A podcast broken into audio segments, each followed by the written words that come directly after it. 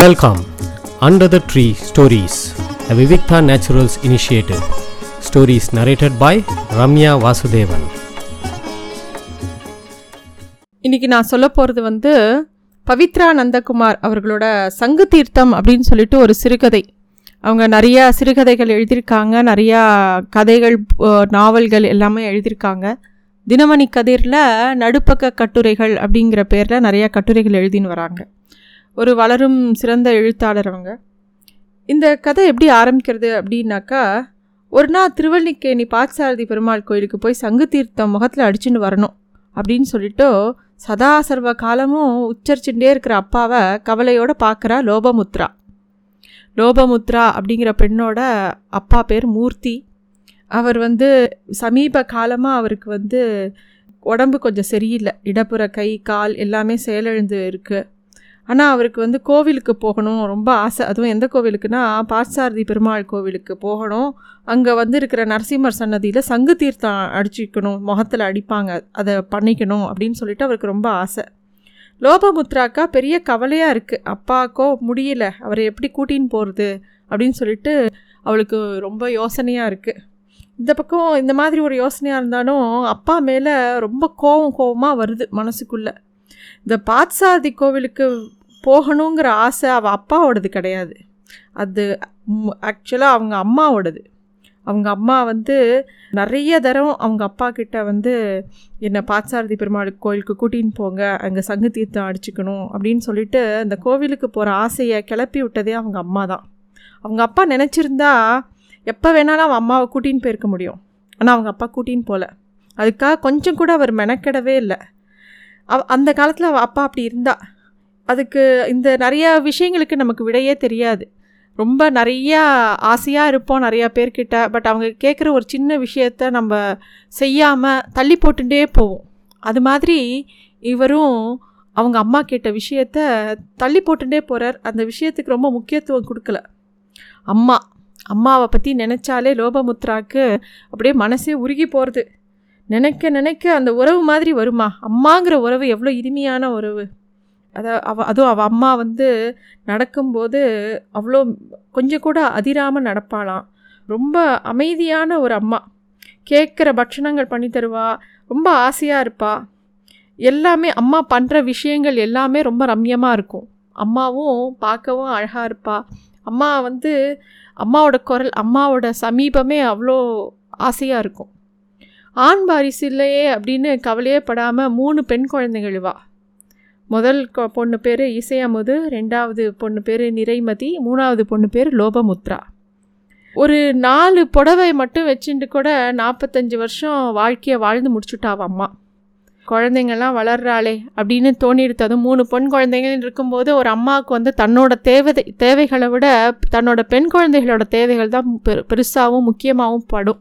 அதுவும் குழந்தைகள் வளர வளர நம்ம பொண்ணுக்கு இது வாங்கலாமா? ஒரு புடவையை பார்த்தா கூட பெரியவளுக்கு இது நல்லா இருக்குமே சின்னவளுக்கு நல்லா இருக்குமே அப்படின்னு தோணிடும். அந்த மாதிரி ஒரு அம்மாவோட மனசு வந்துடும் அதே மாதிரி தான் இவள் அம்மாவும் இருந்தா. ஆனால் அவள் அம்மா ஆசைப்பட்டது எல்லாம் ஒரே ஒரு விஷயந்தான் பார்த்த பார்த்தசாரதி கோயிலுக்கு போகணும் அப்படிங்கிறது தான் அதனாலேயே அவள் அம்மா வந்து அவள் அப்பா கிட்ட ரொம்ப இறங்கி இறங்கி பேசுவாளாம். எப்படியாவது அவர் கூட்டின்னு போக மாட்டாரா அப்படின்னு சொல்லி கேட்டுகிட்டே இருப்பாளாம். அவள் அம்மா எ கெஞ்சி எங்கேயுமே பார்த்ததில்லை இந்த பொண்ணுங்க. ஆனால் அவள் அப் அப்பா கிட்ட மட்டும் இந்த விஷயத்துக்காக அதாவது பார்சாரதி பெருமாளை சேவிக்கணுங்கிற ஒரே ஒரு விஷயத்துக்காக மட்டும் பல சமயம் கெஞ்சிருக்கா. அதுக்கு அவங்க அப்பா நிறைய நக்கல் அடிப்பார். என்ன நீ போன பிறவியில் கண்ணனோட கூட்டத்தில் இருக்கிற கோபியர்களில் ஒத்தியா? ரொம்ப உருகிற? அப்படின்லாம் அவங்க அப்பா ஆரம்பத்தில் ரொம்ப கிண்டல் பண்ணுவார். ஆனாலும் அப்பாவும் அம்மாக்கிட்டேயும் ஒரு பெரிய சண்டையெல்லாம் கிடையாது. அவங்க ரெண்டு பேரும் ரொம்ப அந்யோன்யமாக தான் இருந்தாங்க. ஆனால் இந்த ஒரு விஷயத்தை மட்டும் அவங்க அப்பா கண்டுக்கவே இல்லை. அவங்க அம்மா எத்தனை முறை கேட்டாலும் அவங்க அப்பா அதை ஒரு விஷயமாக எடுத்துட்டு அவளை அவள் அம்மாவை கூட்டிகிட்டே போகல கோவிலுக்கு. இப்போ அவங்க அப்பா வந்து அதை நினச்சி நினச்சி வேதனைப்படுறார்.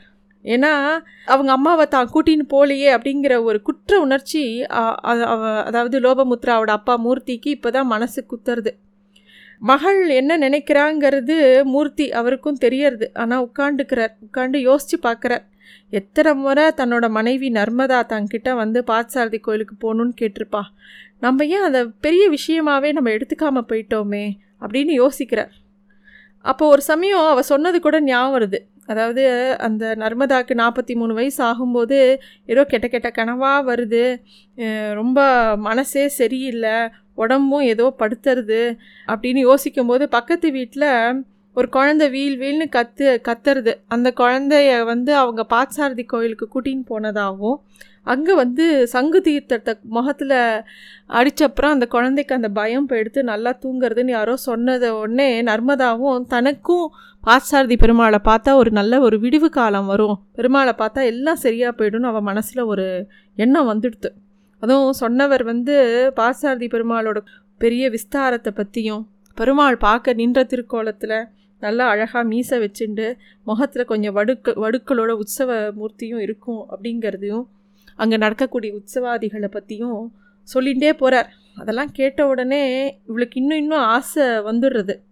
கண்டிப்பாக போய் அந்த கிருஷ்ணரை பார்க்கணும் அப்படின்னு அவளுக்கு மனசில் ரொம்ப ஆசையாக இருக்குது அதனால அவள் வந்து அதுவும் அந்த உண்மையாகவே அவன் என்ன நம்பினானா அங்கே இருக்கிற சங்கு தீர்த்தம் வந்து தான் மேலே தெளிச்சா தனக்கு எல்லா கஷ்டமும் விடிஞ்சிரும் அப்படின்னு அவள் வந்து ரொம்ப தீர்மானமாக நம்பினா.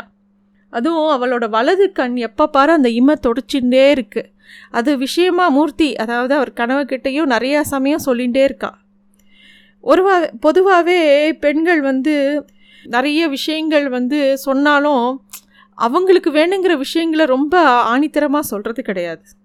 அது மாதிரி இவ ஆனால் வந்து இந்த விஷயத்த ரொம்ப தீர்க்கமாக சொன்னாலும் மூர்த்தி அதை பெருசாக எடுத்துக்கல. அவங்க அப்போ வாழ்ந்தது வந்து திருவண்ணாமலையில். திருவண்ணாமலையே ஒரு நல்ல ஒரு சிவக்ஷேத்திரம் அங்கே நிறைய பேர் பக்தர்கள் வருவாங்க. இப்போ ஒரு சமயம் மூர்த்தி சொல்கிற ஊர் உலகமே திருவண்ணாமலையை நோக்கி வந்துட்டுருக்கு உனக்கு என்ன இப்போது பாச்சாரதி பெருமாள் கோயிலுக்கு போகணுன்னு சும்மா இரு. அப்படின்னு சொல்லி அவர் சொல்கிறார் ஆனால் அப்பப்போ அவள் நர்மதா வந்து அவர் கணவருக்கு ஞாபகப்படுத்தணுங்கிறதுக்காக சங்கு தீர்த்தம் சங்கு தீர்த்தம்னு சொல்லிகிட்டே இருப்பாளாம். ஆனாலும் அவங்க அவர் ஒன்றும் பெருசாக அதை கண்டுக்கலை. வாழ்க்கை ஓடிண்டே இருக்குது அவருக்கு வந்து அவர் பண்ணின வியாபாரம் வந்து நொடிச்சு போகிறது ரொம்ப நிறைய நஷ்டம் ஆறுது. அவர் அச்சு தொழில் வச்சுருக்காரு. அது ரொம்ப நஷ்டமாயிடுறது அவரோட அப்பாவோட சிகிச்சைக்கே வந்து பணம் எல்லாம் இல்லாமல் இவளோட அதாவது அவரோட மனைவியோட நகை நட்டெல்லாம் வச்சு ஏதோ வாழ்க்கையை ஓட்டுற மாதிரி இருக்குது அந்த மாதிரி சமயத்தில் அவர் இன்னும் நக்கல் அடிக்கிறார். என்ன கோயிலுக்கு போய் சங்கு தீர்த்தம் அடிச்சிட்டா? இந்த நிலமையெல்லாம் மாறிடுமா? என்னது ஏதாவது சொல்லுவியே? மந்திரத்தில் மாங்காய் வர வைக்கிற மாதிரி இருக்குது நீ சொல்கிறதெல்லாம் அப்படிங்கிற மாதிரி ஒன்றா அவர் வந்து கமெண்ட் அடிக்கவும் எனக்கு என்னங்க நான் சும்மாவா சொல்கிறேன் எனக்கு உடம்பு சரியில்லை உங்களுக்கும் நேரம் சரியில்லை அதனால தான் நான் சொல்கிறேன் அப்படின்னு குடும்பத்துக்கு ஒரு நல்லது நடக்கட்டுமே அப்படிங்கிற ஒரு எண்ணத்தில் தான் நான் சொல்கிறேன் அப்படின்னு அவளும் சொன்னான் அதுக்கப்புறமா வந்து அவர் வந்து ஒரு நாள் கடுப்படிச்சு விட்றார் சே இந்த வீட்டுக்கு வந்தால் நிம்மதி இருக்கா? எப்போ பாரு அங்கே போகணும் இங்கே போகணும் இதையாவது சொல்லிக்கிட்டே இருக்க. அப்படின்னு அர்த்தமே இல்லாமல் ஒரு க கமெண்ட் அடித்தோடனே அன்னிலேருந்து நர்மதா வந்து அந்த விஷயத்தை எடுக்கிறதே இல்லை. சரி தன்னோட கணவருக்கு இது பிடிக்கலை அப்படின்னு சொல்லிட்டு அதை அப் அப்படியே நிறுத்திடுறா. ஒரு புதன்கிழமை காலம்புரை எப்பயும் வலது கண் துடிச்சிக்கிட்டே இருந்த அவங்க அம்மாவோட கண் நிரந்தரமாக மூடிடுது அவங்க இறந்து போயிடுறாங்க. அவங்களோட நாற்பத்தஞ்சாவது வயசில் இறந்து போயிடுறாங்க. மூர்த்திகா ஒரு பக்கம் தன்னோட மனைவி திடீர்னு இறந்து போயிட்டாலே அதை அவர் எதிர்பார்க்கவே இல்லை. இன்னொரு பக்கம் பெண் பிள்ளைகள்லாம் வளர்ந்துருக்கு. அவங்களுக்கு செய்ய வேண்டிய கடமையெல்லாம் நிறையா இருக்குது என்ன பண்ணுறதுனே அவருக்கு தெரியல.